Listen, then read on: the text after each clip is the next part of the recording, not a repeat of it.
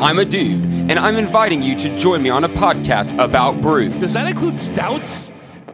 Yes, yes, of course it includes stouts. Like I was saying, join us every Saturday on the journey Hey, hey, into. hey, wait a minute. Do you, do you guys do anything about like IPAs? yes, like that? yes, of, yes, of, yes, we do IPAs. Okay. It's it, yes. Anyway, join us on the Journey into Comics Network for Brews with Dudes. Whoa, whoa, a po- hey, hey, do you, have you guys ever? Do you care if I bring some Zima on? Yes, I care if you bring Zima. Zima doesn't count. Oh. Zima, Oh. Zima's Dr. Dongo. Anyway, join us every Saturday for a podcast that delves into the craft brew world. The following. The following Journey into comic. Journey into It's a journey into is a journey into comic Journey into Comics Journey into Comics network Network Network Network. Network. network. production. Production.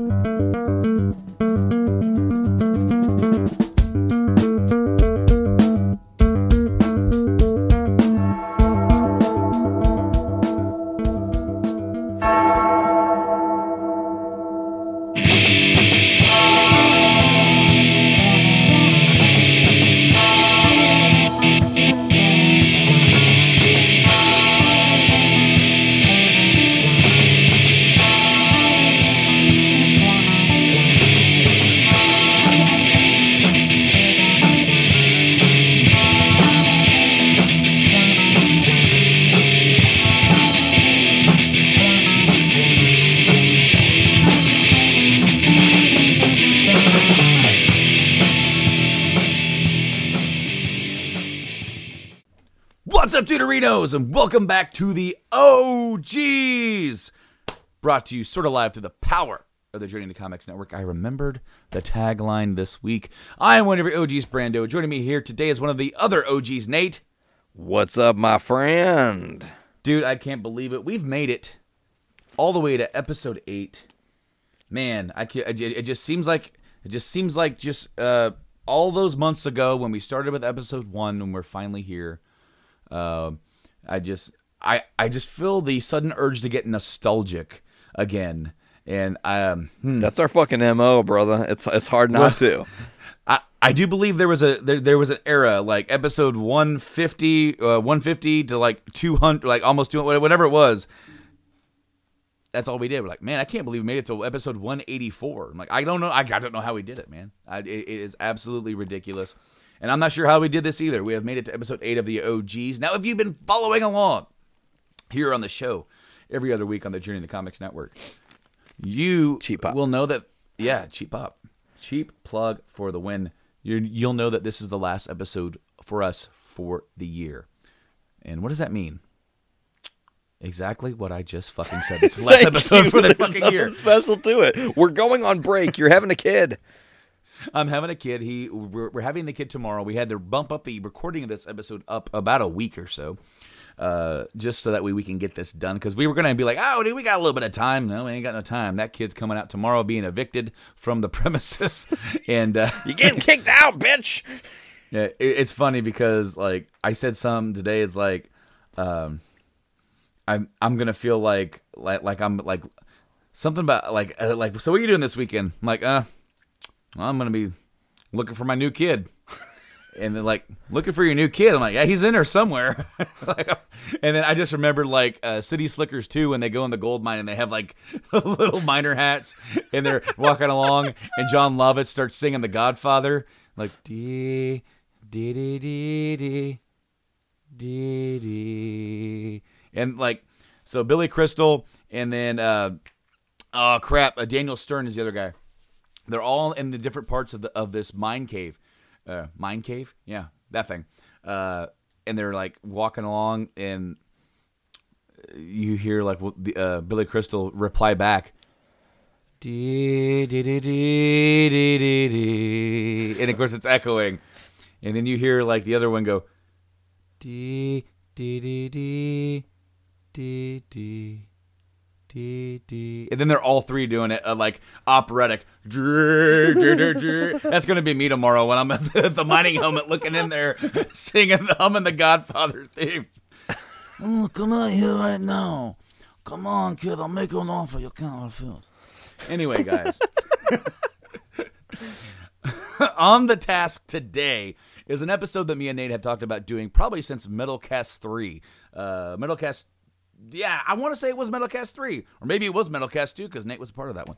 Uh, of course, with our legendary producer Bob Sock in the room to help keep the tensions cool for everybody because things started getting a little heated in the middle of that episode. We had to kick the AC back on, and then we never turned it off. Hell yeah. Cooking my Anyways. balls off. Oh, dude, those those were the days, man. Those were the days. We're reminiscing again, God damn it. Here we are. Anyway, this is the Metallica cast or Metallicast, if you will. We are going to be we, we both me and Nate have a unique love for Metallica. It is something that binds us. There, there, there's a lot of things that bind Nate's and mine's friendship, but our love from our mutual love for Metallica is one of them. And uh, if we're going to be riffing about anything, we can sit here and we can riff all day about movies we like, pro wrestling, about Dragon Ball Z, about um, about Batman. We could talk about we could talk about uh, Beast Wars Transformers, Trading You know, we- Transformers when we were kids. I was just gonna say it. God damn, you got you me. know, and uh, but if there's one thing that we could talk about that's really going to just it'd be the one of the easiest things that we could possibly fill up an hour, an hour and a half with is it, it's definitely our love for Metallica. Man, it's really strange because my love of Metallica started as like a hate for Metallica with a mild curiosity. Because I think the first time, it's real. That's the realest shit I can tell you. Because like the first time I really remember hearing about Metallica that it resonated with me as like a, a kid that can remember my memories, if that makes any sense, was about the time that the whole controversy with Napster happened. And I was very against Metallica. I was like, who the fuck do these guys think they are? They already have all this money. Like, what are they doing? They're rich. Why do they care? And they were on the fucking forefront of taking care of like artists' rights in the streaming industry, really, if you look at it now, you know. But I remember they also released, because of this whole controversy, I Disappear. And I love that song. Still this day, one of my all time favorite Metallica songs. So that was like my early, like, dip a pinky toe in. But it was shortly before I met you and Jason that uh, Mason introduced me to the Black album, and I never, I never recovered. You know, it's actually really ironic that both of us actually started our love for Metallica with the same album, the Black Album. But it wasn't the first time I actually heard Metallica. The first time that I ever heard Metallica, uh, it there, the, like, there's two instances before I actually like that I heard them before I actually listened to them, or you know, loved them or whatever. And Sure. the first one that I can remember is the video game Hot Wheels Stunt Racing or something like that. It's for the PS1. I actually went out and found it and bought it for the collection because one, it's a pretty cool racer, but two, that's where it starts.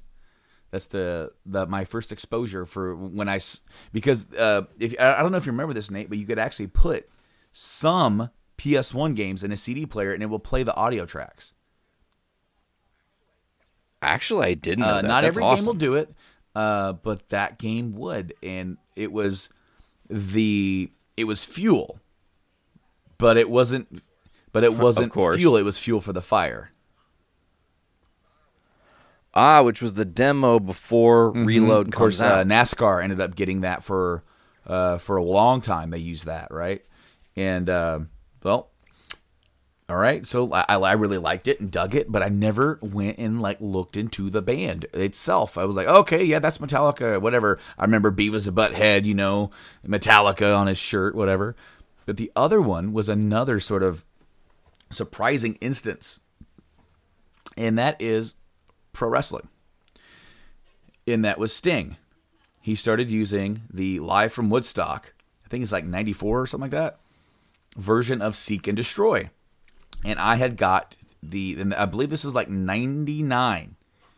Uh, I had got the Mayhem CD, which had that on it. And I freaking loved it. It was awesome.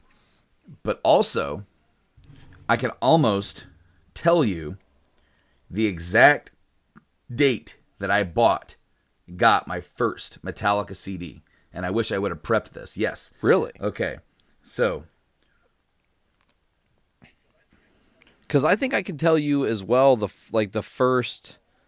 Well, to think about it actually is difficult. I can't remember what I bought first, but I feel like my first album was Saint Anger. Okay. So, I was watching ECW on TNN, Awesome. and the Sandman returns to ECW. And uh, the hard thing about watching ECW on TNN is that they never ever promoted it. So you had to know when it was on, and I would always miss it. Well, I actually caught it. It was a Friday because they aired on Friday nights. And I caught it, and the whole crowd is singing the song. And I had heard that song before on the radio somewhere. I had been exposed to it. Did never knew what it was. Never knew the title. Never knew anything. I'm like, holy crap! And then Joey Styles like, and, and, you know, and the you know being you know and the Metallica anthem, Enter Sandman, you know, marches him to the ring or whatever. And I'm like, it was Metallica. Metallica. Wow. Okay. So the very next day, so this was October 23rd is when that aired. October 24th, we went to Danville, and I was in Walmart, and I asked mom if I could buy a CD, and she didn't want me to get one because but you begged and pleaded. But, Uh, come on. Fine, whatever. One, you can get one CD. And I'm now in the uh, music. I'm, I'm in the CD section of Walmart, which has gotten a lot smaller over the years. which is Almost non I know, but like now, even dude. our local Frankfort Walmart now has like a, a dinky little vinyl section, which I think is actually kind of cool. Um, That's awesome. but I'm looking at all these Metallica CDs. I find them, and I'm just looking at, you know, Master of Puppets. Look at the back, toss. Justice for All. Look at the back, toss. you know, uh, these classic Metallica records that I'm just tossing to the wayside because they don't have this the like the Sandman song that I'd heard. And at that point, I didn't even know it was called Enter Sandman. I'm like Sandman, Sandman, Sandman. I found it. It's the Black Album. This this all black album and I get it. And I get into the car, and of course, that's back in the day. And of course, that's 1999. I had my personal CD player and got in the car, put it in, hit play, and had my solo headphone experience with hearing Enter Sandman for the first time. Now, yeah. And you were blown and I'm just like, this away. is amazing. And I hit, as soon as it was over, I hit back and listened to it again. And as soon as it was over, I hit back and I listened to it again. And then uh, my mom gets my attention. I hit pause. She said that we're going to stop at your aunt, aunt and uncle's for a bit. We're going to talk. I, and, I, and honestly, I don't even know what why why we stopped there. We never really ever stopped there. I don't know if, if they were like you know, finalizing Thanksgiving plans. I, I I don't know. But they asked me if I wanted to go in. I said no. I'm gonna stay here in the car. and and I chilling. listened to it again, and I'm just like, the rest of the album cannot be this good. and I let it go. I didn't hit back, and I let it go to track number two. That's sad but true. And it went that that first bam bam bam. I'm like, what is going on? Holy crap! And then it's like, I I I fully remember going, oh my god! And then, da, da, da, da, da, down. Oh my down, God. Down. And as soon as that that kind of jugged in, I'm like, oh my gosh, like what is this? And I and I listened to. I must have got almost all the way through the album by the time I got home. And then I put it in my CD player. And I don't know. Okay, I got another story about the CD player later. But I put it in CD player, and uh, I'm listening to it. I'm like, my God, everybody needs to know about this now. I'm like, immediately. and I, I remember like our buddy Preston came over, and like because you know back in the day, like he like he called and was like, "Hey man, you, like you mind if I come over and hang out?" And like, come over right now. I, you need to hear something. you, And then he you needed to be here yeah. 15 minutes and I'm ago. like, I what just the got fuck? this CD. You need to listen to it. And we, and me and him listened to it together. And he's like, "This is really awesome. Who'd you say that that this is?" I'm like, "This is Metallica." And he goes, "He goes, they, I really like this." And I I exposed Preston to it. I exposed Jason to it. Um, and that's where it really started. I mean, uh, you had your own path, and you found them not because of me, but our band would not have existed had I not watched that episode of ECW. Went out and got that album and uh, buried it into Jason. It wasn't the song that hooked Jason. Like nothing on there hooked him yet. That like that is still to come. But like it starts there because I would not have hooked him if I not found this. Yeah, man, it's really strange to think about my path to and and my first exposure to the Black album because I remember Mason lent me the album. You need to hear this, man. Check it out. Okay. And we would go to football games and um, riding on the bus, man. I would just have my Walkman and I'd just get lost in it. And I remember, you know, it wasn't even like I loved obviously Sandman and Sad But True are like the bomb, but the song that hooked me was um, Don't Tread on What's Me it? actually. And it was it wasn't here's the weird thing, it wasn't because of anything Metallica did other than steal some shit from West Side Story. Because as soon as it happened, I went, "That's West Side Story. That's so cool! Like how weird, but Americana." And I- and I kind of like really appreciated that. And I, same to you, like listened to that album over and over and over again, and then realized there was a whole world of Metallica to open up to. And it, it was really around that time I think that you and I's friendship really really evolved, and we were really talking music, and and the band's early days are kind of like starting to to fire under the under the mm-hmm. flame, as it were.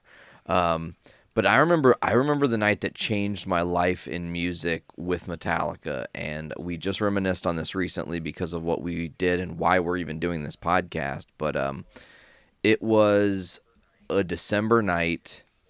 It was cold as hell. There was snow on the ground. We were staying the night at Jason's house. I was not drinking wine and having poop problems.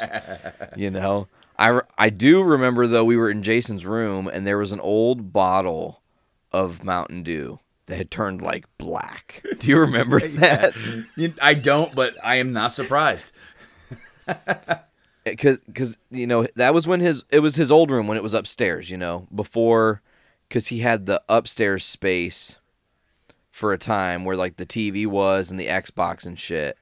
And that might have been Amber's room or had been Amber's room and he took it or some, something. I remember. effect. I remember when Because his then- dad got that room ready for him. Amber's room is right next door because before that, he his bedroom was like a walkway.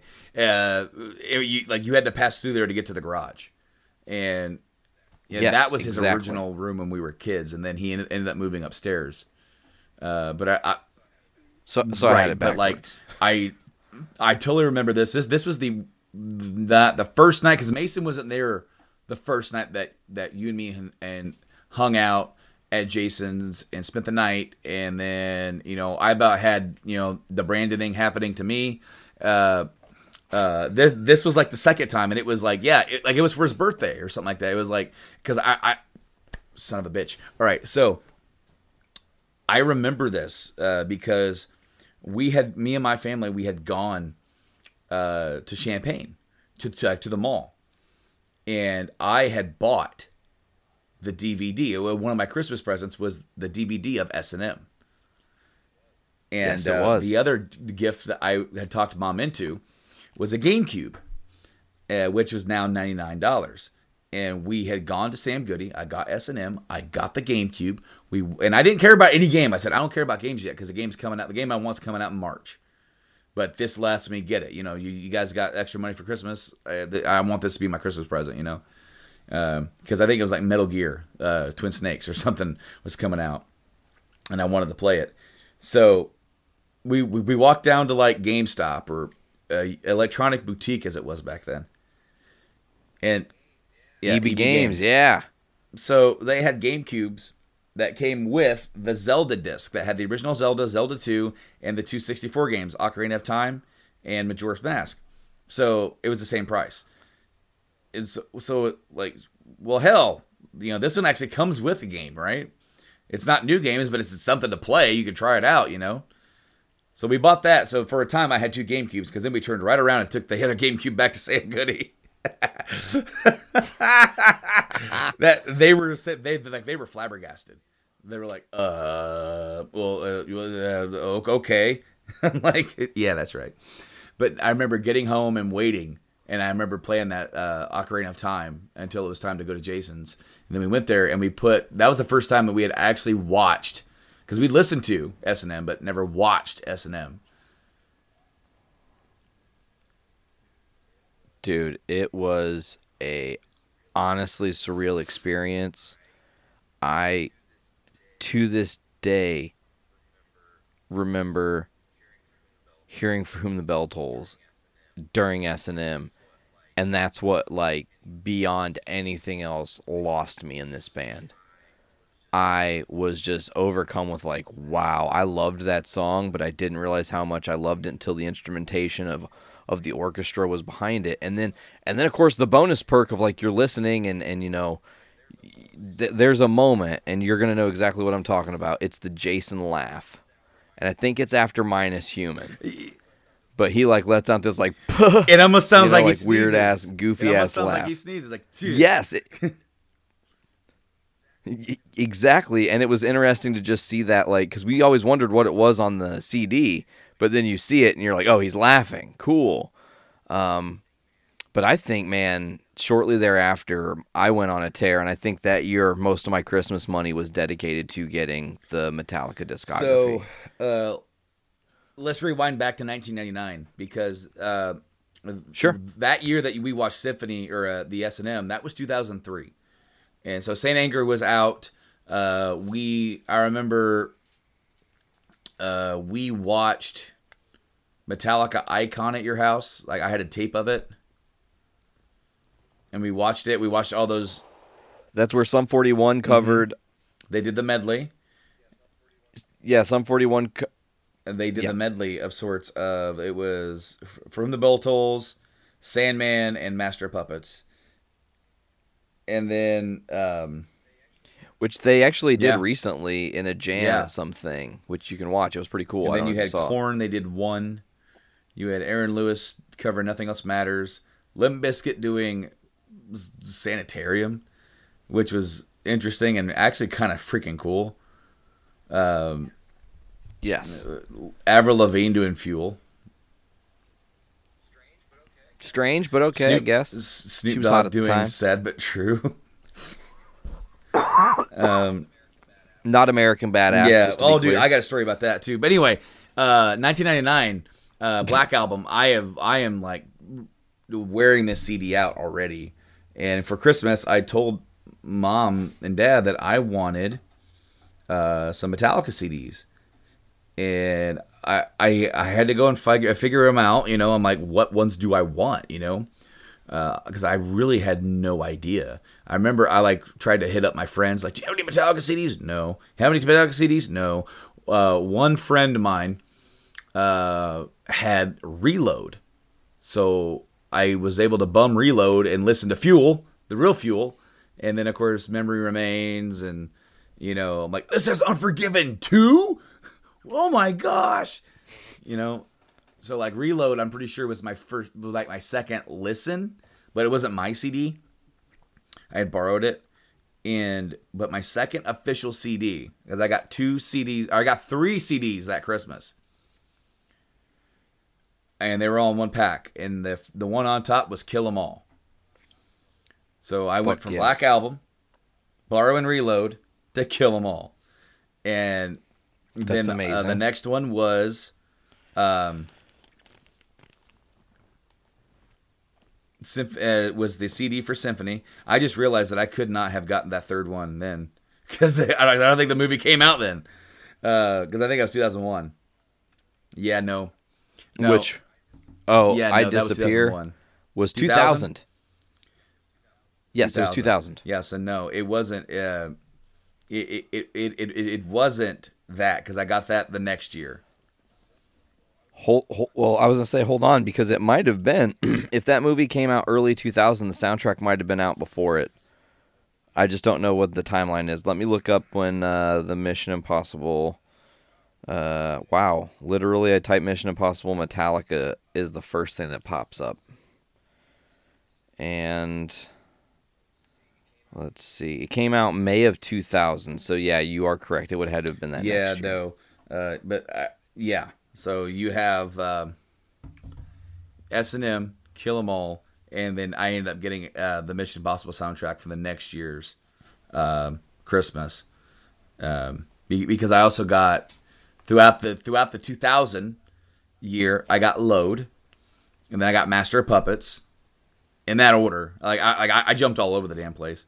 Uh, William, my buddy William, hooked me up with a copy that he had borrowed slash stole from uh, from like his cousin slash friend. Uh, uh, I'm not sure, but all, all I remember is that it was a Justice for All, and I, it had the lyric sheet, and they had somebody had taken a pen and crossed out the cuss words. Um, I know there's not that many on there, you know. Uh, but yeah, I think out of them all, the Garage Inc. was the last one I that I had acquired before Saint Anger came out. Because I remember me and Jason blasted that album. He loved that. Oh, okay. So, so I uh, so I got S and M for Christmas, and then Jason had like a sleepover uh bash so to speak it was it was me it was william it was bundy it was preston it was maybe some other kid i, I don't think it was you Might have been Hallie. no hallie wasn't around yet just yet he came maybe a, a little later there uh, it, it might have been some other kid that i really wasn't really friends with um Sure. But I there were two games that we played. See now I'm like double checking myself because now I'm like questioning my timeline about all this. Sometimes the misremembrance happens. You don't even mean to. Things bleed together, Yeah. man. You know, there are moments in our lives that are really significant, and others are not so much. So if you don't really fully remember the details, that's it All just right. happens. So I have to admit fault. It wasn't 99. It wasn't 99. Because I was right. I did. Yeah, Would've been it- it- 2000. It, it was Christmas of 2000 because I was right. I did get the Mission Impossible 2 soundtrack at the same time. I knew I was right about that because this event happened, and, and, I'm glad that I'm remembering it correctly. And now, granted, the year doesn't really matter, not so much. What does matter are the events, and that's what help. That's what helps me place this. Because so I got the S and M CD, and we were listening to music and taking turns trying to survive the cops in Driver 2.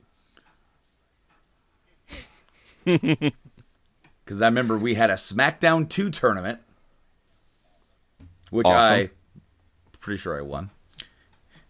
Uh, if I did, okay, I don't remember winning as much as I do remember William getting so pissed that every time he would hit his finisher, my dude would just roll right up and just like nothing. He'd no sell every finish. He like he, he was at one point going, he's yelling, like "Stay the fuck down!" That's awesome. But we playing driver. We you know because that because Bundy wasn't really into the wrestling game. Uh, he played. You know, he, Sure. he played a match. He didn't really care. Um, but we well we took turns on driver, and you know, we we were listening to music, and I told Jason, I said, you need to check this shit out. It's Metallica with a symphony, and he didn't care. He's like, whatever, I don't care. But I put on a certain song, and it was Battery. I knew you were gonna say fucking battery, dude. Absolutely. and he fell in love with Metallica that night. So that's how that started, and that's how we became a band. That's how you and me became friends, and that's why we're doing this podcast. So, uh, That's the recap. yep, now that we're, uh, you know, hey man, it's been a good podcast, man. Uh, You know, uh, but now that we've got our start, now that we've, you know, established with the the who's, the where's, and the what's, um, you, you, you, Metallica played a, a sequential part in getting me to want to play music. Uh, uh, because of that, I got my guitar probably in 2002. Is it the yeah, first the act, old first yeah. act? It, it- I got it for Christmas. It was one of my only only, only Christmas gifts that year. Uh, Would have I was gonna say it would have had to been the year before we started doing Mm-hmm. It music was. together. So it has to. Yep. be No, I did not have it for that long uh, because uh, I the original like, and the, we're bleeding a little bit into the band stories, but like me and uh, Jason were he had an acoustic guitar and I had the first act, and and he would bring the, he'd bring the acoustic guitar over and we would play, we'd learn Metallica parts and a bunch of different parts and he had some stuff. Oh, I wrote this thing, and they're like, oh, cool, cool, cool. I, I, I wrote this thing, and cool. Uh, we had a yeah that William friend, you know, uh, he, he he's one of my oldest friends, um, and he was supposed to be our drummer at some point. Never happened, uh, unfortunately. But uh, yeah, no, it it my love for Metallica because I, I, had other bands that I liked. You know, I liked Disturbed, I liked Linkin Park. You know, I liked you know I remember a guy I was really into uh, you know Limp, Limp and uh, Kid Rock there in the late '90s as well, kind of like that mix of hip hop and rap along with uh, Linkin Park, and to and not a real big extent, but when you look at Disturbed and how he would flow, sometimes he kind of had a kind of a rap flow to him. But uh, no, Metallica, it was it. It was the it was the rock star persona because the other guys they were bands, like Metallica were rock stars. Absolutely. Um, I think that the DVDs of Metallica's history played a humongous role in our what we wanted to be as a band. You know, we had never experienced concerts like that, and Jesus, could you imagine us as kids having witnessed that era of Metallica live? It would have like like our heads would have fucking exploded off Oh, of our man. bodies, you know. But just to see like to watch cunning stunts, Yeah. you know, Not not and that's not, Not- only a, a show, but it's also a production. right, but I, I want the I want the audience to know it's it's it's cunning stunts, not stunning cunts. Even though that's on the back of the DVD or on the inside somewhere. I can't remember. But it's definitely in there somewhere. But like that was again, like I said, it was a mixture of a production and a concert. And I had seen Kiss, so that's a production mm-hmm. and a concert, obviously. So seeing Metallica go to that level, I was like, shit, they really they bring the thunder and there's something about how James commands the stage and he can just get the crowd to do every fucking thing that he wants. And there's this passion of Jason Newsted on the bass chanting, die, die, die, motherfucker, die. And you're just like, oh my God, this is the greatest thing. Like, if you've never seen Stunning, I almost did it. you, because you said it, it's in my head now. And I almost spoonerismed it right out of the fucking gate. Cunning Stunts. If you get a chance and you haven't yet seen Cunning Stunts, please watch Cunning Stunts. That One more time for the crowd. Cunning Stunts. um, so that yeah, but it just it has like a masterful track list. That's in an era where it was like right after Mm-hmm. Load had come out. It's the time right before Reload had come out, so you get Fuel for the Fire instead of it being Fuel, and it's kind of you can tell it's a demo version. Um, and I'll never forget. That's a sound that I will never ever forget. Is uh, Kirk using that slide Mm-hmm. before Fuel the first time you hear it, and he just does the the like the dead man's uh, walk down or whatever. I don't know what the fuck it's called, but gets me every time. so I got a story to tell. Please, It's please about that damn CD player. Oh yeah. So that CD player, my dad got it for me. It's like a boombox, or they got it for me one year. Oh, I remember when I got it. I got it uh, the year it might have been '99, but uh, this, this this the, the same year that All Star was a hit. Because that Oh, was yeah. the CD I got with it, and uh, he must have bought it secondhand from somebody, but it worked most of the time. And uh, the other parts, it would skip. Not skip as in ch- jit, jit, jit. No, it would just, like, it wouldn't read. And you would just hear it go, like, hear it trying to read. And it would say error. It didn't even say error. It would just keep spinning and just keep trying. So you would have to smack it. And then it would, and then it would, it would get back on. You had to Fonzie your CD player.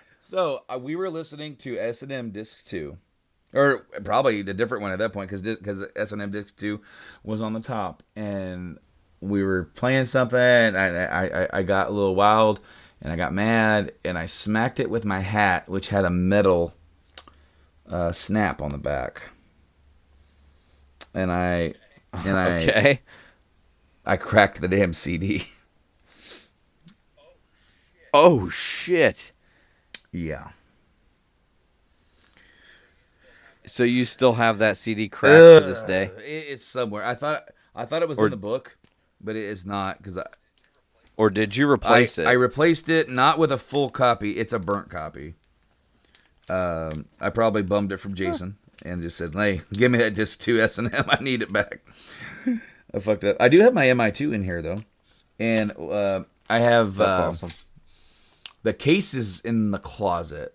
I don't know if I'm still on the live mic for or, or a video for you, Nate.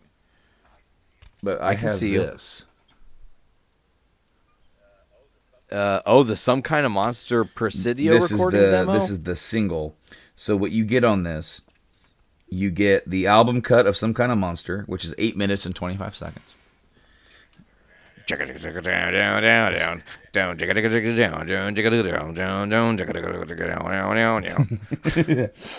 And then you have a bunch of live tracks. You have Four Horsemen, Damage Incorporated, Leper Messiah, Motor Breath, Ride the Lightning, and Hit the Lights. Uh, and then the very last track on here is the Bob Rock edit of some kind of monster. And it is four minutes and 16 seconds. Damn, he chopped it to shit. And it's it's a lot smoother. It's a lot smoother. I'll, I'll definitely give it that. One of my other uh, things is the Beyond Magnetic CD. Fuck yeah, I've got that Uh, as well, my friend. I actually found that on vinyl locally in Lafayette. I want to buy it. Yeah. Wow. I'm seeing if I have anything else in here that is Metallica that's not with a Metallica section. Sometimes I don't really keep good track of my CDs anymore because I'm not a big CD buyer anymore. So let me ask this Hmm. question to you. Would you say studio albums plus major live albums included that you have the majority of Metallica's discography? Okay, so there's only one album that I do not actually own. Live Shit Binge and Purge. I had it, but I don't. Oh no, I have it burnt. So so so, so there's two. Uh, as far as studio albums, there's one album I don't know. and that is Reload because I still have my original burnt copy of Reload. That's amazing. I remember playing that in your car, bro. That's a CD we've traveled far So, with. Uh, well, I do need to actually just. I mean, it's only like five bucks now. Uh, at like Walmart. I don't know. I don't know what. It's one of those things where it's like I don't ever think about it because now when I'm in the car, I'm always listening to Spotify. Unfortunately, uh, because we have it, and she won't do without it. So it's like, well, if we have it and I'm driving and she's not listening to it, there's uh, instead of instead of hauling all my CDs around and figuring out what I want to listen to, I can I have a playlist with every single Metallica album on it, and I just hit shuffle. Uh, that's kind of what Hell I do yeah. now. But there is, it was I have mixed CDs, and I I, I I'm back when it was cool to do this to make mixed CDs. You have Kick Ass. I have Kick Ass CD, Kick Ass Mix Volume 2. And then I just have Volume 3, Volume 4, Volume 5. And then I just wrote 6, 7, 8, 9. And then there's 10. And then there, oh no, wait, there's 9 too. Apparently I did a second 9. There's a second disc to that one. There's 10. There's 10 too. After I did 10, I actually did a best of of my of my of my mixes, and that is just called X. Then I have That's awesome. 11, 12, and then I know I did a th- yeah 13. 13 was the last one of that, and then Now that's what I call Brandon Volume 13. that's kind of what it was. But uh, there, on one of these, dude, I'm one of these, there is a, uh,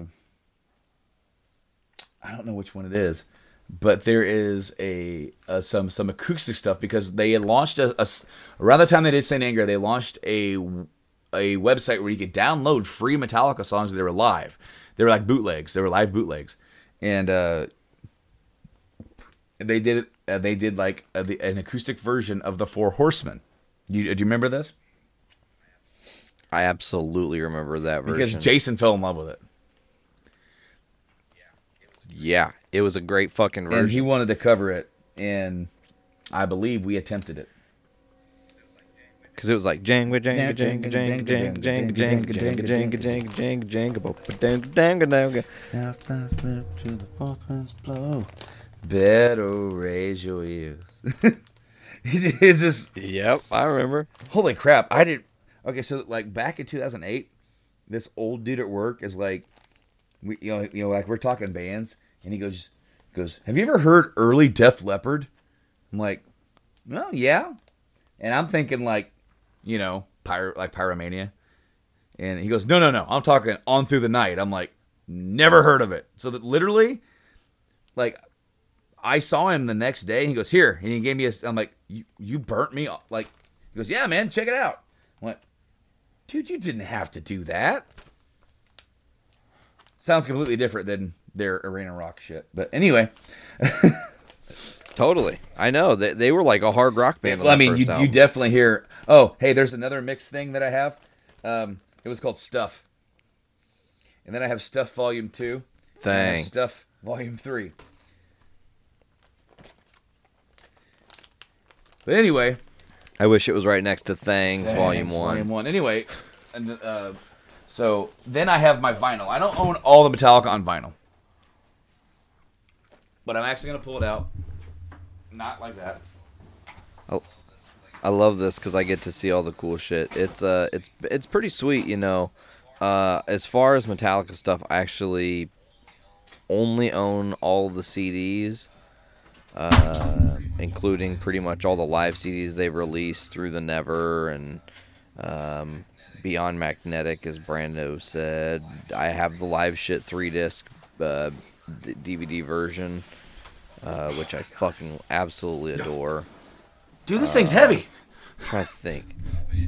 Oh yeah, you got a lot God of shit damn. in it now, bro. I mean, it's mo- it's like mostly iced earth, but still. You are collector. All right, so I'm still good on screen. yeah, man, you look great. Just for the people that can't see you, Brandon is stellar. Yeah, thank you. Now, like, we should think about someday doing some some video podcasts. I'm into so- that. Anyway, uh, yeah, it's cool. Puppets. You won that one from Strange. No, I won the I won the reissue CD from Strange. So I've got I've got the Oh, that's I've got the original one that I have over here, and then over there I've got uh, just I've never even I, I think I listened to it when I got it. I, I like threw it in just to listen to it on the way home. And that's the only time I've ever listened to it. Hell but no, I, I I got the vinyl. This is the reissue vinyl uh, that they did uh, a couple years ago. Uh, and of course, you can always tell. I mean, there's a bunch of issues of it, but this is through the blackened re- re- know, recording label. Uh, what does it come with? It comes with the lyric sheet. You got all the insert album like photos and all that crap. But ah, I'm hitting the mic. I almost knocked. Uh, That's gonna sound fun in editing. that's louder than what I thought. Anyway, I'll definitely take care of that one. You, you, you're actually n- like none of you people are, are ever going to hear that. It's going to be like, man, why is that so quiet? And we're like, man, that was loud. Good. the power of editing. Uh, So then I got this one, Kill 'Em All. Sounds Sweet. Yeah, there you go. That's bringing it back again. This is the reissue. Uh, uh, bang that head that doesn't bang. R. Birch, eighty three. Uh, I don't really care if I own original pressing or not, uh, because I just want to have a copy of it. And if the reissues are the easier to get and cheaper, then I mean I'm a cheap ass collector, so that's kind of what I want to do. Oh, oh, the weekly what wrap up is here. What is this? I'm showing Nate my music stuff. You are you wear dinosaurs? Yeah, and what's that? That is a reflector. Uh, hop up here. Oh yeah. Don't touch that microphone. Do you don't have the? You cannot touch that microphone. Where is the net? Where is the net? Oh, the little uh, the the little screen. I don't really need it. Is it? It chain and it. It's a little cold outside. Yeah, little. It's a little chilly. Uh, Was it raining? It was raining outside. Yeah. Did you get wet? I get. I really get wet. Yeah. That's that's frustrating, isn't it? Yep. Yeah, and what's that on there? Oh, that was a CD. It, it, I just got it off of here. Ollie was riding his bicycle in the rain today. Really? Yeah, he was. You're silly. Are you gonna? Are, are you gonna get a baby brother tomorrow? Yeah. Are you excited? Yeah. Are you stoked? I am soaked.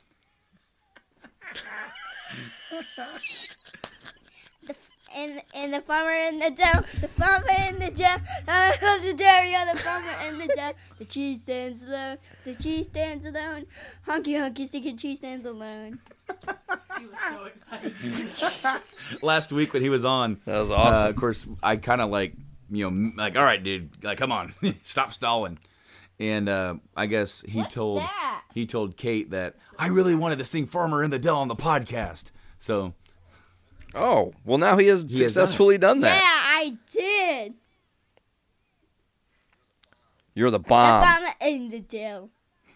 Yeah, and that, that's Avengers. Yeah. That's Batman. And that's Spider Man. yeah, those they're they're still the same. And what's that picture? Which one? Up there? Yeah, that's Star Wars. That is actually Star Wars. Star- But Star Wars is as if they were a rock band.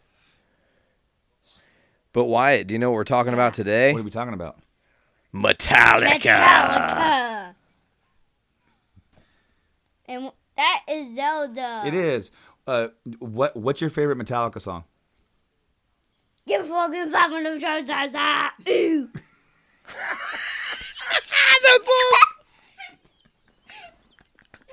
Did you laugh so hard at me? I'm not laughing at you. I'm laughing with you because you're adorable. Do you like Master of Puppets? Master of Puppets. How does And that how, how does that one go? Do you do you remember? Yeah. It goes Master. Master!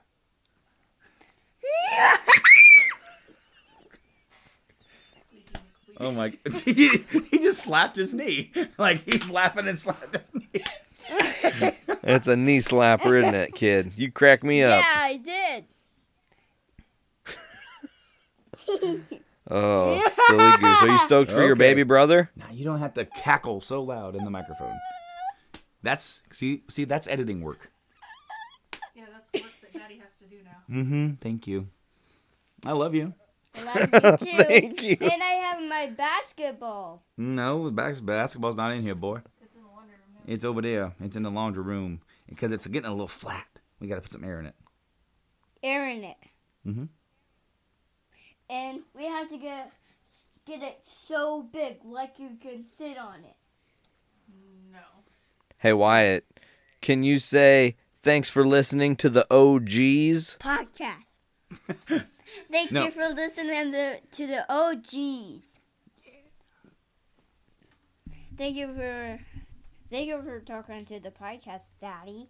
Oh, you're welcome. Are you going night night now? Yeah, could I sleep with them?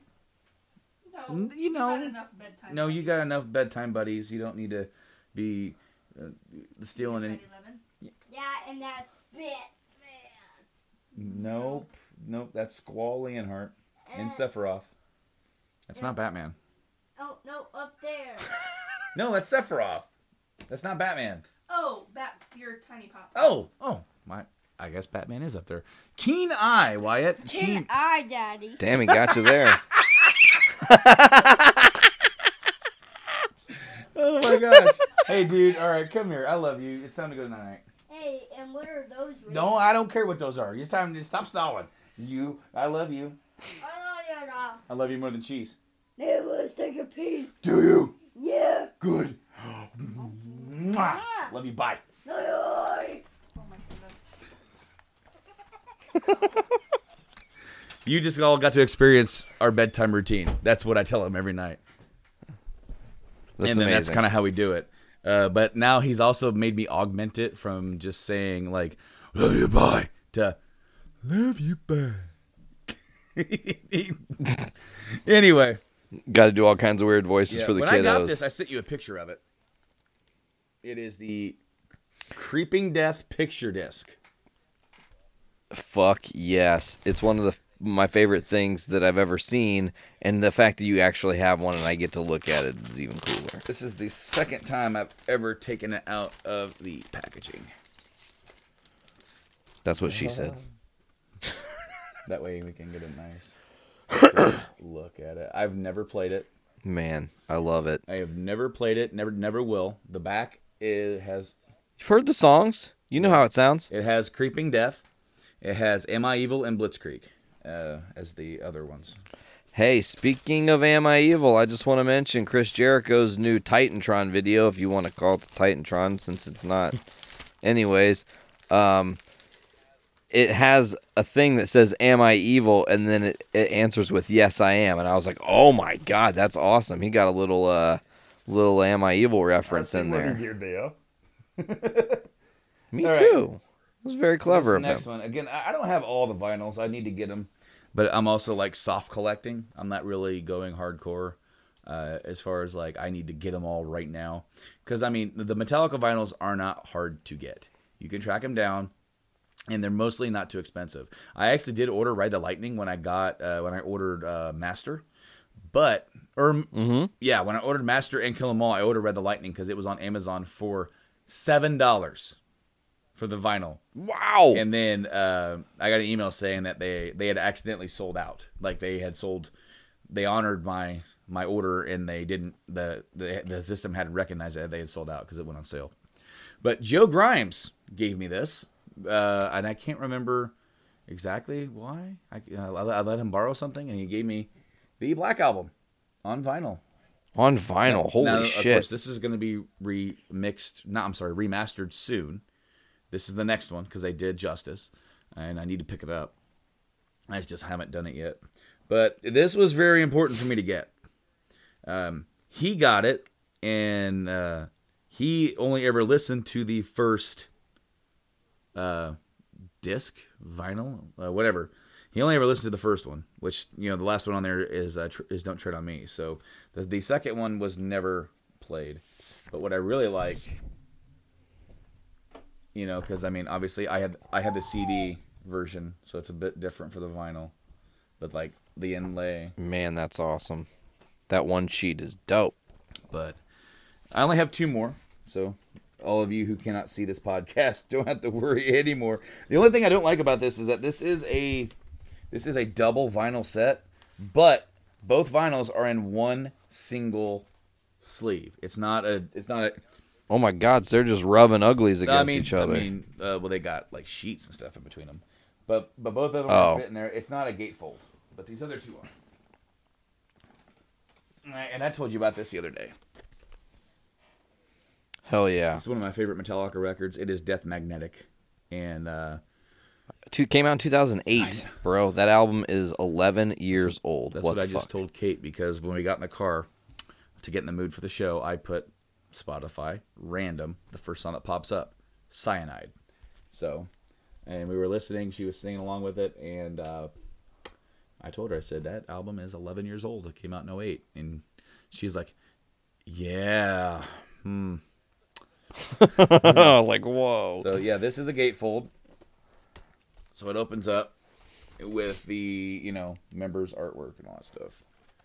And is there a sheet? Is there a sheet? No, all God, no, it's not. There is no other artwork and sheet because all the lyrics are on the inside of the gatefold.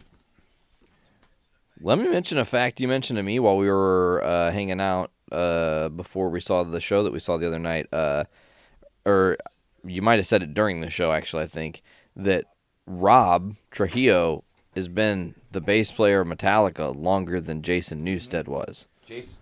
We're like at that point Yeah, in life. yeah. Newsted was in there for 15 years. He joined in in '86, right after Cliff's death, and uh, uh, of course he quit in uh, in 2001.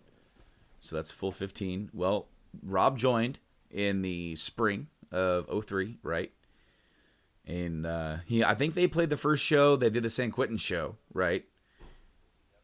But Yep. then the the first televised show was the was the the the MTV icon. Fillmore? No, I, yeah. Oh, Icon, the yeah. icon. And uh, that was in May of 03. So, uh, you know, spring of 03, we are now in the the fall of 19, 16 years with Metallica as the longest tenured bass player. Uh, I mean, he is, a I mean, Rob's family, dude. Rob's Rob's as much a member of this band as anybody. That's what I've always loved about them and how they brought him in. You know, you you can argue that maybe you know Jason was family, but also they kind of hazed him quite a bit. Hazed the shit you out of him. they took out a lot of their frustrations out on him, and and it's not fair. He was family, but also it was just like you can't help but like think that like they just weren't mature enough, you know. So Well, and they were dealing with grief as they only really knew how. They didn't go through therapy to deal with what they went through, so they lashed out. I mean, it's not any, you know, excuse for Mm-hmm. them, obviously. It's just the trials and tribulations they went through and you know, I think that um that had some play in Jason leaving as well. Um, He had some some leftover resentment from that I mean, time. potentially. Uh, but I, I do know that, like, I just read recently that Jason Newsted. f- I mean, we we we we both know that he wanted to go do his Echo Brain project, uh, which was kind of going, you know, coming into them doing an album and them doing maybe like a tour or something. And he wanted to take that to the next level and do that. And James basically was like, "Yeah, no." Why would you want to do that? You're in the biggest heavy metal band of all time. He goes, Yeah, but like I'm getting more of my creative freedom out here. He goes, You're in Metallica. No. It's like and that sounds like a very dick thing James to do, and, and, and it was. And James acknowledges that. You know, he's like he wasn't in the right he wasn't in the right there. And um but at the same time, it's like Jason says, you know, like he went to them and said that he wanted to take some time off. They did not. They wanted to get ready for the next album, and they needed to work on their issues, so they got their little therapist dude, right? Uh, Phil Towle. And uh, well, what happened? James ended up going to rehab, and they were basically on a break for like a year, right?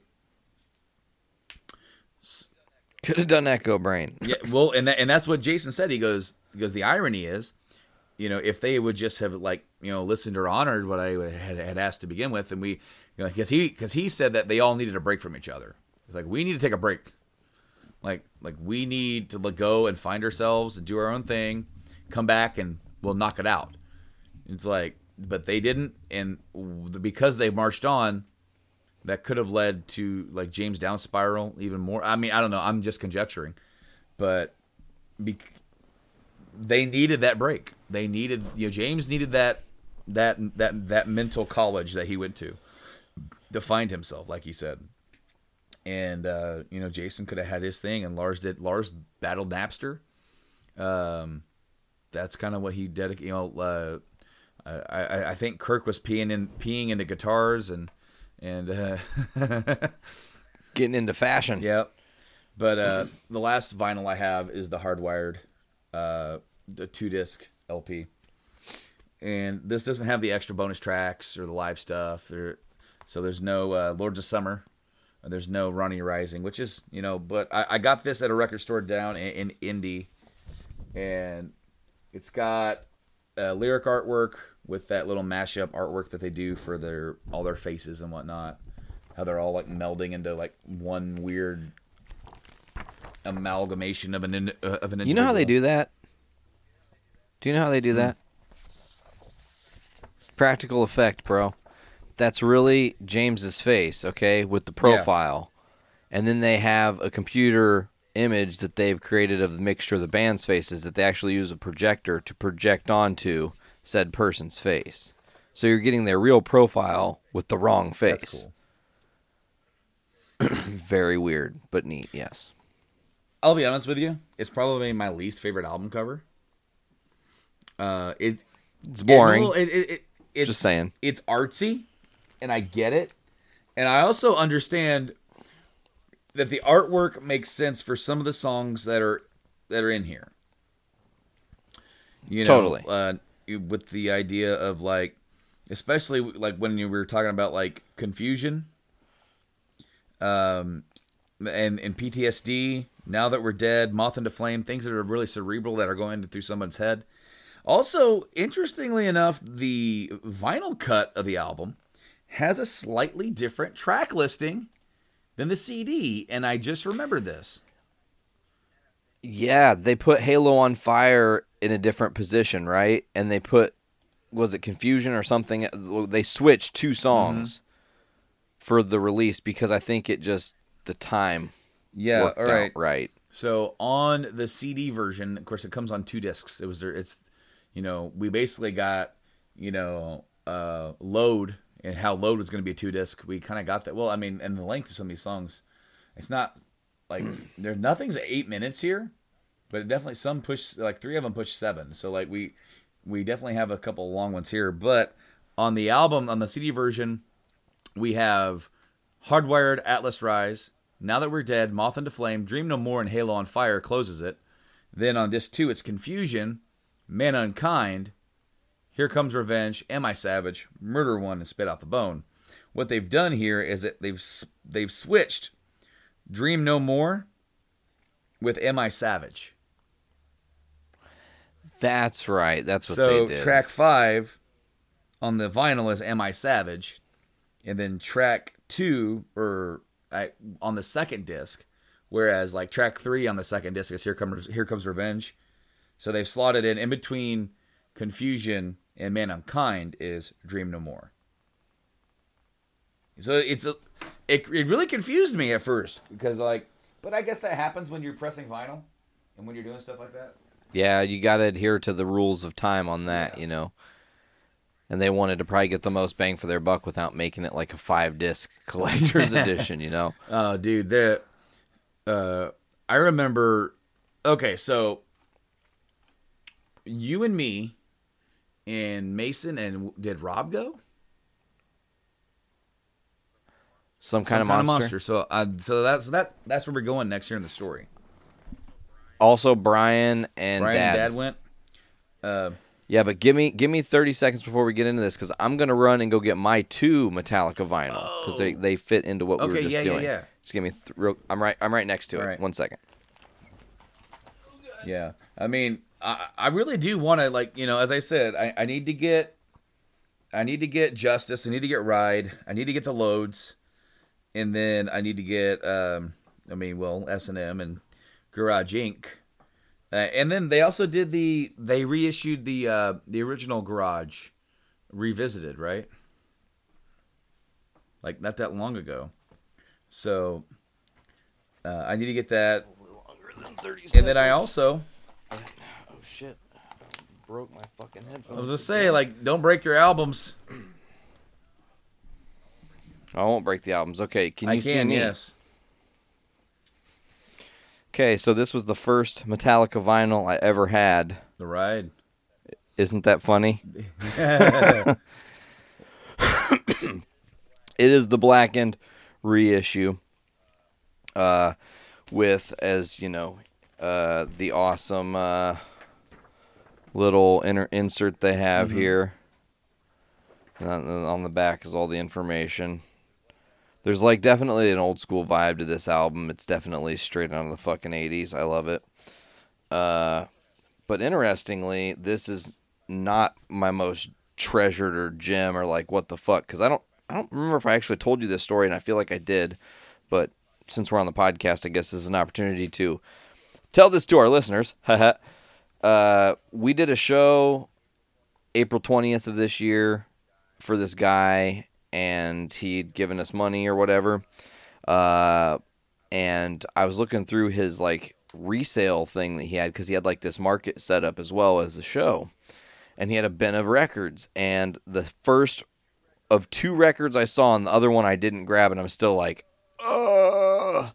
But this was a first pressing and Justice for All original copy, you know, from the 80s. It's two discs with no love in between them, so they're all rubbed up against each other. Blackened definitely skips, but it's really cool to have it and it's really cool too because I saved this little thing. Nice.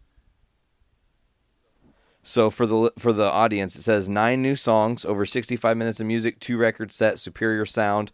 Because if we put it on re- one record, it would sound like shit. Direct metal mastering, and uh, yeah. so I have a, a huge love for Metallica. Uh, the other one that the guy had that again I still kick myself that I didn't even think about offering was "Jump in the Fire." Oh, single. cool. Oh man, I can't even believe I held it. I was like, Yeah, no. Okay, so when I bought um when I bought the the the Creeping Death single uh, picture disc, that's when I bought uh Hardwired. Uh cuz they had I mean they had some other stuff there, but like I saw that Creeping Death and I'm like I found Hardwired, you know, first and I wanted it cuz as I said it, it's like it, it's it's an awesome record. I I I think it's great.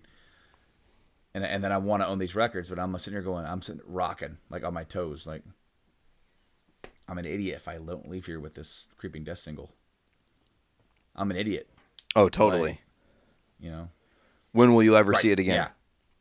Yeah. And like I I I'm not that kind of guy. I don't like to hunt too much online for vinyls, even though you can through Discogs. It's uh, everything like it, you're dealing with straight up sellers who sell music, and sometimes stores have their own Discogs. I get an email once a day now for this one album that's on my watch list that this store has had on there, and nobody's buying it because it's seventy five dollars. What is Uh, it? Glorious Burden, Iced Earth, and uh, it, it is an Omega Music over in Ohio. It's the original 2004 issue, and of course you were there when I asked John straight up. I said, "Is that is that going to get re-released?" And he said, "Yes, but give it time. We don't know when. Could it be 20 years? I will wait that if it means I don't pay 75 to 100 bucks for it. I'm I can be patient. I'm I'm fine. But like, you know, when you when you make a wish list, I, I actually went and I and I took certain albums off my wish list because I'm like I just don't care anymore because you because you have been reissued recently, aka like Megadeth Endgame or something like that. Um, but like, I actually want to see right here live on the shoe. On the show. Shoe of shoes. Uh, so we have. Okay, so here's the thing. Metallica releases releases a live digital recording of every show that they do, and you can actually Absolutely you love can actually that. catalog it. So here are all they have 286 items on you know the discography for on, on Discogs. You have Kill 'Em All from Megaforce Records, Ride the Lightning from Megaforce Records. And then that's when you get into the Master Puppets with the Elektra era. And then you have different kinds of different versions. You have cassettes. You have um, uh, the the all the digital freaking shows that they've put up throughout the years. Not every single one, obviously, but I mean, crap ton because I because I've been scrolling and I'm just now at the I'm just now at Lulu. Good old Lulu. Wow. Oh, the live the live in Antarctica set. Oh my gosh.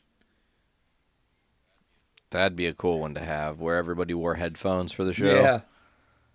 Freeze them all. Did you uh did you ever see like what is the set list for that? No. Creeping Death. But if Trapped Under Ice is not the fucking third or fourth songs they play, I'm going to flip this We'll flip it table. because they didn't play it at all. What? How in the fuck do you play Antarctica? and you have a song literally called Trapped Under Ice. It's from your second album, Ride the Lightning. I think it's track uh, Yeah. six. I got the album right here. I'll Uh, look five. just to confirm. It's actually five. My fault.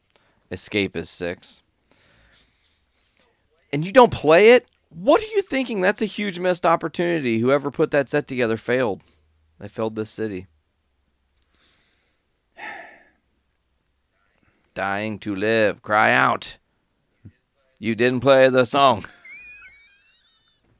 Yeah, so to protect the environment from noise pollution, the music was transmitted to headphones. That's so weird. That'd be such a weird fucking thing.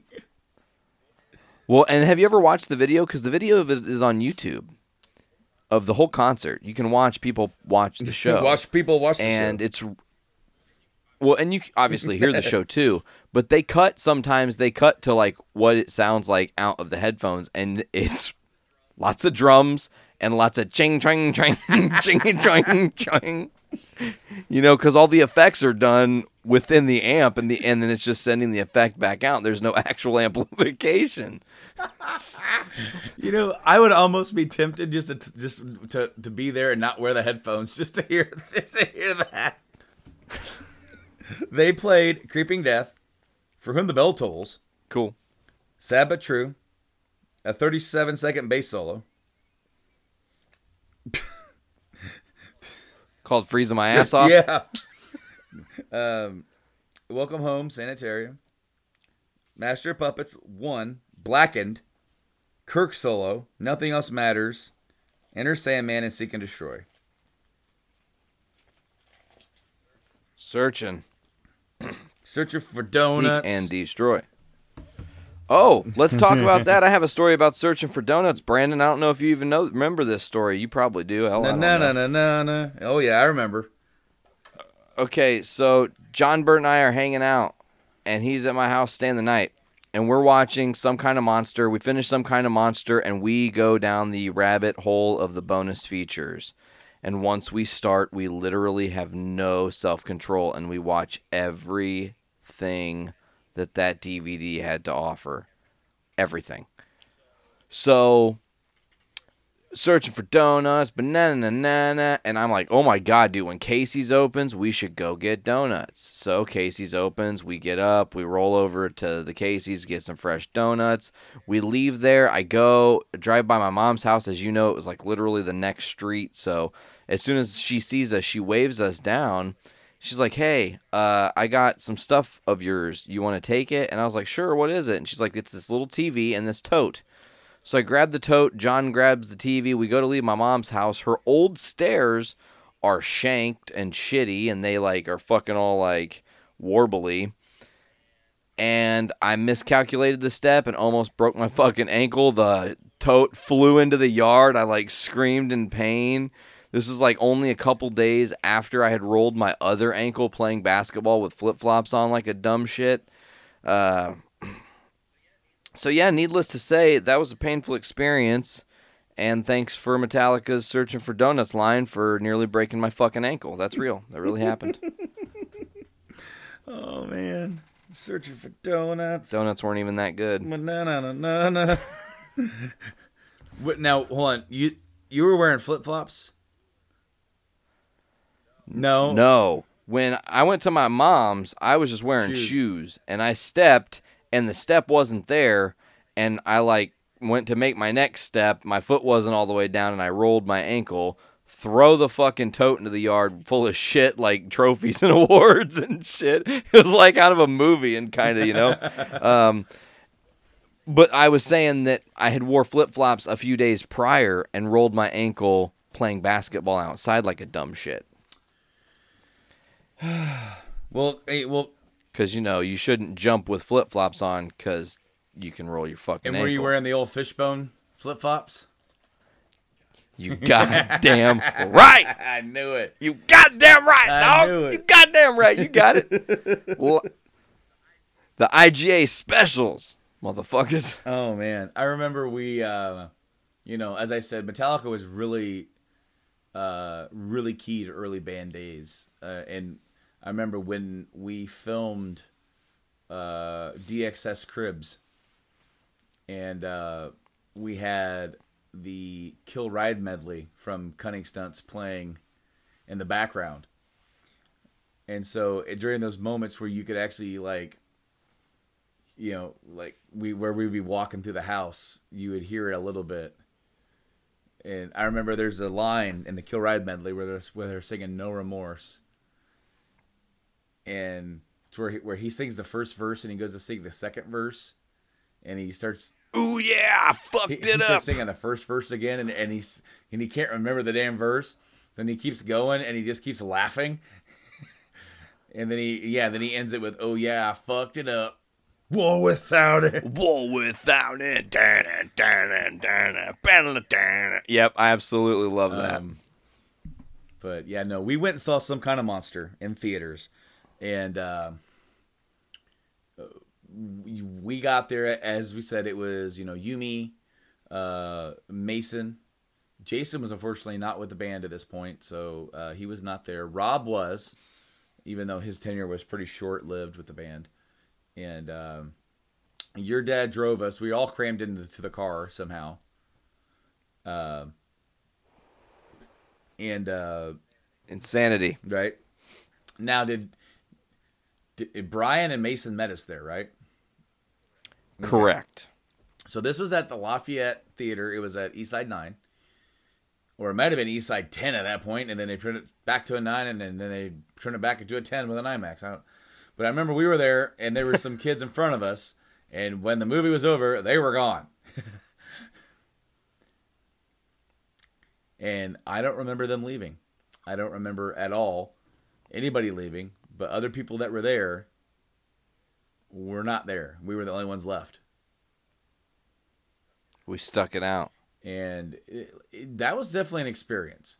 I thought that was the coolest thing, and uh, because it, I mean, I had seen, of course, we had seen Cunning Stunts. Uh, at that point, I had not seen a year and a half in the life of, which I think that's like one of the cooler like documentary stuff that they've ever done. Uh, but one thing that some kind of monster did is that really tore down the walls, uh, to sh- and they were exposed.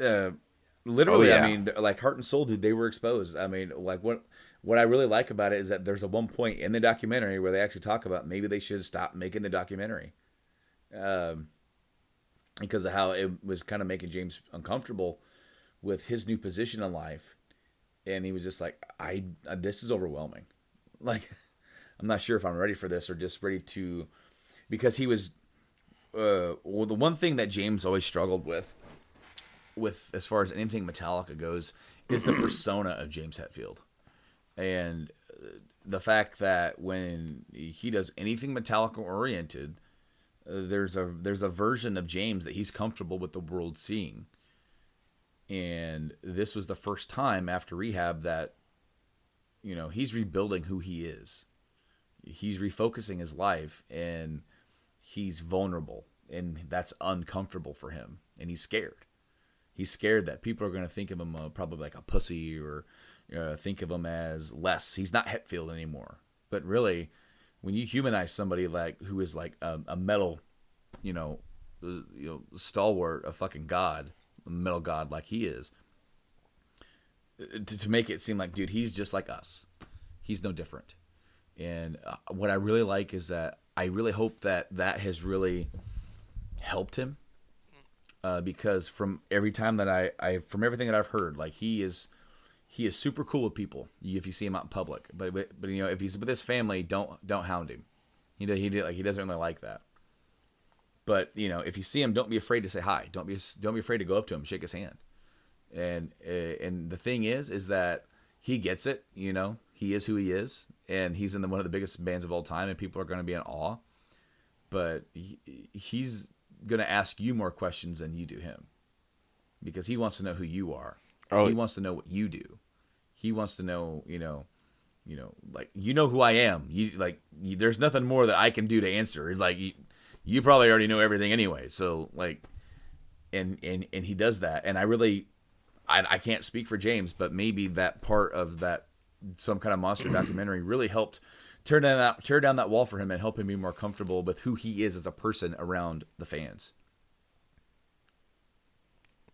Totally, and it was a you know an eye-opening documentary. You have like two different people vying to be the fourth and or fifth member of Metallica in this time where you've got uh, Bob Rock trying to be the man and you've got Phil trying to fucking take over as Metallica's like head honcho lord Oh man. he's like producing the song yell fuck louder and Lars is like fuck you know um, Well, I- it- that was an awesome experience seeing some kind of monster with you guys there There's that moment where like he leans forward with, with like lyric suggestions, and you just see how Kirk is just so furious. He is just like this son of a bitch. Who does he think he is? And did you ever watch the movie with the commentary on? oh i've seen it every way you can see it Okay, yeah because that made me laugh because Kirk mentions that he goes, he goes, oh, I think this is the scene. He goes, he was like, I remember this. It's like he did that, and I was so pissed. And then there's and they're waiting, and then they it's like, and then they it cuts to, to, to Kirk sitting there, eyes forward, pissed, and they all just die laughing. yep. oh man. Uh I don't know though. It's it's interesting because and I think I asked you this too is do you think in 99 they had theaters that played Symphony of Metallica and I don't think the answer is yes. But that we're in 2019 it's the 20th anniversary of Symphony of Metallica and you and I got to together go see Symphony of Metallica 2 recently was amazing to say the least. Uh, it was your idea and on your dollar, which I was very grateful for, and uh, that was honestly one of the coolest things. I've I've done nothing but talk about it since I left Wednesday night to every person I know. I even talked to the cop that fucking pulled me over. Did you- did you Like, really? it was really good. You have to see it. Yeah, dude it was that was a really crazy thing, man, to get pulled over for having a a, a tail light out. That I as soon as I hit the fucking thing like the Fonz, it turned right back on. I'm like, you cock sucking bastard, pull me over for no reason, you know. But the cop's like, "Where are you going?" And I was like, "To Lowell." And he's like, "Where are you coming from?" And I was like, "Lafayette. I just saw Symphony of Metallica too. It was awesome." here's my stuff, you know. Hand him the license and registration and shit. Okay, well, here's a warning. Just wanted you to know the taillight's out. You need to get that fixed. I was like, well, if you hit it, it'll probably fix itself right now. I was like, it's got a problem. It's a piece of shit. you know. He sent me on my way. It was, you know, it's the craziest thing. But yeah, no, man, like having there are moments and and to briefly just touch on the things that most stood out to me from Symphony of Metallica 2. Not only was it an array of the new different songs they did, and including songs that maybe really deserved to have a shine, like Outlaw Torn ch- uh, sticks out to me as like a that song finally getting the symphony treatment was absolutely spectacular. But then there's the, you know, Unforgiven 3 moment. That's really Metallica in a whole different light, man. And and and turned to a different dynamic and and I think I even said it to you. It's like I'm not gonna lie, that could drive a person into rehab, you know, like or needing to get help because like there's so much stress. You're, I mean, for those of you who haven't seen it, like James literally does Unforgiven three with just singing with the orchestra backing mm-hmm. him. He's literally a vocal soloist with orchestra. That's amazing It, it you know, and I think the last time it was very powerful, and to, and even think about the lyrics of tho- that song and what he was leading up to be going through, anyways, it's almost kind of a tell, you know, and he sings it so flawlessly. Of all the little tiny tweaks that James had throughout the night that were, you know, typical now James style, he was so on for Unforgiven three, it wasn't even funny. And Brando, I need to get your reaction because it meant probably of all the things they did at Symphony Metallic, I didn't know they were going to do this, but it meant the most to me. The uh, the the the Cliff bass solo tribute. dude, that was fucking awesome. That was honest, like you know, uh, you already mentioned uh, Unforgiven three, uh, you know, like a really like underappreciated track, like it. it, uh, You know, it, that is it as good as the other? I, I, I'm not even going to go into that. That song is powerful, and for anybody like just tries to compare it to the other two, don't think about it as like, oh, this is a sequel. Think about it like that you know, Unforgiven three is the next chapter of James' life. It, it was that chapter of, of him going to rehab and rebuilding his life and his family. That's that chapter, and then the, this this illusion of who he was and ch- always chasing this never ending rainbow with Metallica, and just not appreciating what he had. That's powerful, and that with the symphony is powerful. That one uh, celloist who on a on on an electric cello with a wah and distortion pedal played anesthesia pulling teeth. Masterfully, mind you. Oh, it's amazing. it sounded like i mean it, it had its own different flair don't i don't want people to get cross with me and go well it didn't sound exactly like cliff no but goddamn if cliff would have had a bow instead of a pick that's what it would have sounded like oh man, it was awesome, and it was inspired dude. Uh, that's a highlight. And then of course you know, right at the right moment because he you know he's up there by himself doing his thing. He's into it. You and he. I remember you like looked at me and like someone's a Metallica fan, and uh, I'm like yeah. And then right at the right moment, and here comes Lars. Right during that part, during when, when the drums come in, and they're just and, you know, you know, Cliff is just going nuts on the damn thing, and then he was going nuts too, and it was a moment. Um, yeah. So S and M two as a whole, you know, as you said, like there was uh, they did you know two songs from Death Magnetic. They did Unforgiven three, like we said. They did Day That Never Comes, which is awesome. Uh, I thought it was masterfully done. Then you had three songs from Death Magnetic. You had Confusion, you had Moth into Flame, and Halo on Fire, which I thought Halo on Fire was awesome. Um, I mean, that's one of my favorite songs from that record in general. But you know, hearing that with the symphony, yeah, you know, and then Confusion was awesome because that song, that's kind of an underappreciated gem from from that album. It's like it doesn't get talked about a lot. It's not Spit Out the Bone. It's not Moth of the Flame. It's not Halo. It's not um, Now That We're Dead. But Confusion just or dreaming, Dreaming no more Yeah, no, but confusion just kind of like it's kind of hidden in there as far as like just this little like nugget of chunkiness and uh you know in a way confusion was kind of like you know like, like just like how like minus human was like the like the like the chunkiness or like uh, sad but true is the chunkiness for like you know for the original S&M this uh, confusion was that chunkiness for this S&M 2 they did 10 songs from the original. What they did uh, call of ktulu they did for whom the bell tolls uh memory memory remains One. one sandman. They did outlaw torn. They did um uh do do do do do do do do do do see i'm on i'm on seven master puppets clover Eh, nothing else matters Nothing else matters. And I think that's it. If I'm missing one, it, then I'm missing one. But they, it, it was a good mix of just different, you know, like stuff that they did before. Because you have to do that, man. You have to go back and you have to touch them as songs that were done the first time. Uh, just in almost in honor in honor of uh, you know of what they accomplished with Michael Kamen even though the all the songs were from what I understand kind of relooked at and maybe rearranged a little bit uh and and and, and that's definitely like you know a big plus because then you know there were aspects I've heard a lot of the original songs so many times that when I hear them again and, and, I, and I hear something that's like just a little bit different I'm like hey hey hey that's different.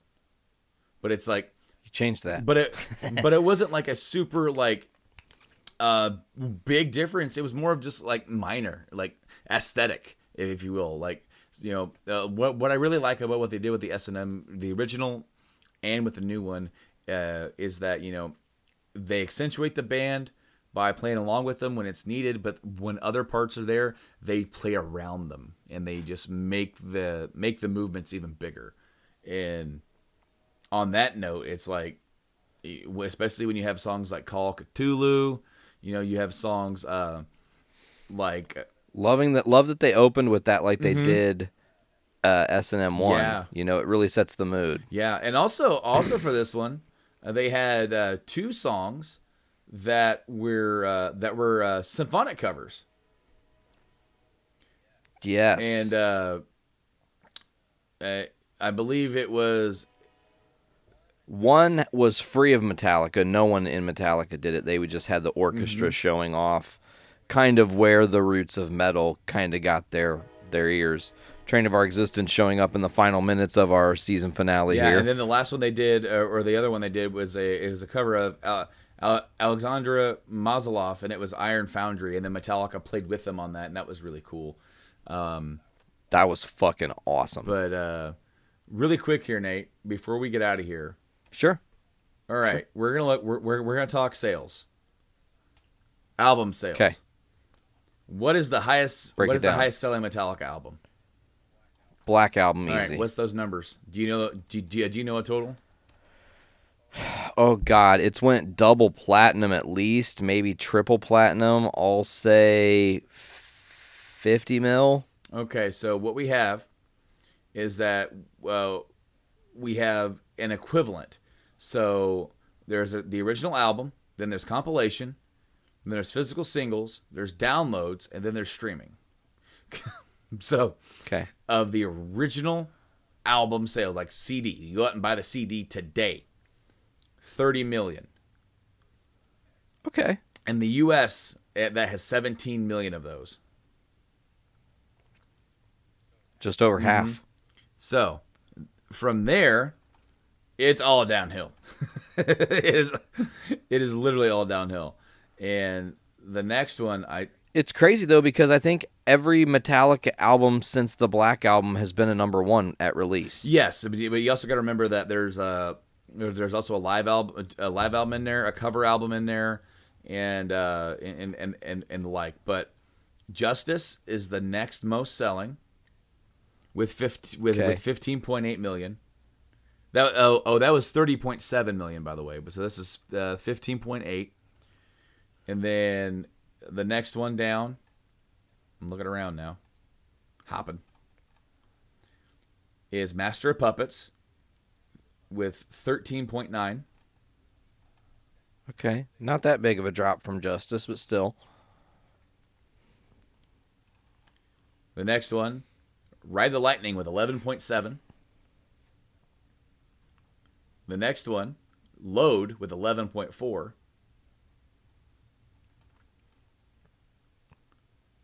The one after that, now I got to start paying closer attention to the numbers. They're getting closer. Reload 8.9 million, and then Kill 'Em All 'Kay. with eight with 8.5. Sure. Then, well, this has just got a lot easier. Um, a Garage Inc. with 6.4. Death Magnetic with 5.3. Youch. Saint Anger with 5. Okay. And last is Hardwired to Self Destruct with 3.1. But a lot of that is transferred now to digital and otherwise Yep. because of the era. So you can tell how it changed and shifted through the eras actually kind of in a lot of ways Oh, too. yeah. Now, So- if you want to look at Damn. like just um, U.S. sales, like for example, um, they declined throughout the years. You know, Yeah. 17 as I said for Black, 5.4 for Load, 4.4 for Reload, 3.3, 2 million for Saint Anger, 2.1 million for Death Magnetic, and then 1.2 million for Hardwired. Um, so like as you said, things have changed. They've you know all have kind of went to streaming, di- you know, digital sales. But there's one last thing that I want to talk about, and that are that is their Grammy awards. They actually have more Grammy awards than what I thought. So the first one.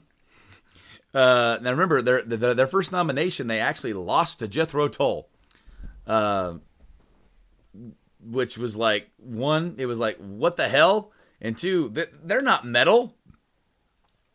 So in 1990, they won their very first Grammy for Best Metal Performance for the song "One."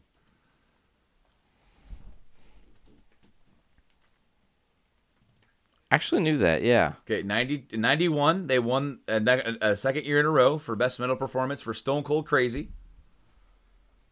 Uh, 92, they won for Best Metal Performance for Metallica. So I, I assume they just nominated the entire Black Album. 90, Awesome. 99. This is weird. Okay, 99 is a weird one. Are, are you ready for this one? Okay. They nominated uh, Better Than You, and they won. And then they won for Whiskey in the Jar 2000. Awesome. Call Ktulu 01. 04 St. Anger. 09 they won two. Performance for My Apocalypse and Best Recording Package with Death Magnetic. But Nate, um, Metallica has had a profound impact on my life. I can't wait for what's next. They're, Same. uh, they just announced some U.S. Uh, dates for uh, uh, festivals next year. They announced some other say, uh, other dates as well as plans to do a new album, bef- new uh, you know sooner rather than later. Hammett, whose phone got lost in the last cycle, so he had no material on the last album, said he's got a ton of material. I've overcompensated. I'm ready to go anytime. So hopefully yeah. with that, James will have to have so many riffs. I'm sure he's got. I mean, James James is a riffmeister, so it is what it is. Man, Hell yeah, thank you so much for joining me here on the episode. It's been a it's been a great time, dude. Uh, I can't wait to talk to you again on the OGs. Who you know, I want to thank each and every one of you guys who's ever listened to this show and listened to me and Nate all through our journey into podcasting. Haha. Hey, that's a podcastrophe episode one Easter yeah, egg. something like that. But uh, yeah, no, Nate, thank you so much for doing this show with me. I've had so much fun this year, man. Brother, same. I cannot wait. I know this isn't really the end of season one because we're not going to do that. We're just taking a pause. But in the pause, it's going to be hard not to uh, want to just get in the saddle and do these episodes. But uh, once we get back in the saddle, it's going to be a great time. I can't wait for what's to come. for sure. Absolutely, dude. But Nate, uh, until next time, guys, check out Journey to Comics uh, Network on all the podcast platforms. Just search them. Journey, to, just Journey to Comics. They come up, man. They're everywhere. They're great. They're fantastic. But you can also check them out on their socials and uh, check out all the podcasts um, on their socials. A lot of the podcasts have social medias. Go check out the big list of all the podcasts that are available on the network. Go go check out all that stuff. Maybe next year we'll make some social networking of our own, and we'll actually we'll actually take that into consideration and start posting stuff on there on a weekly basis. Who knows? But Nate, once again, thank you for joining me for these episodes. I can't wait for next year. Until next year, Nate, I've been Brando. I've been Nate. We are the OGs. See you guys later.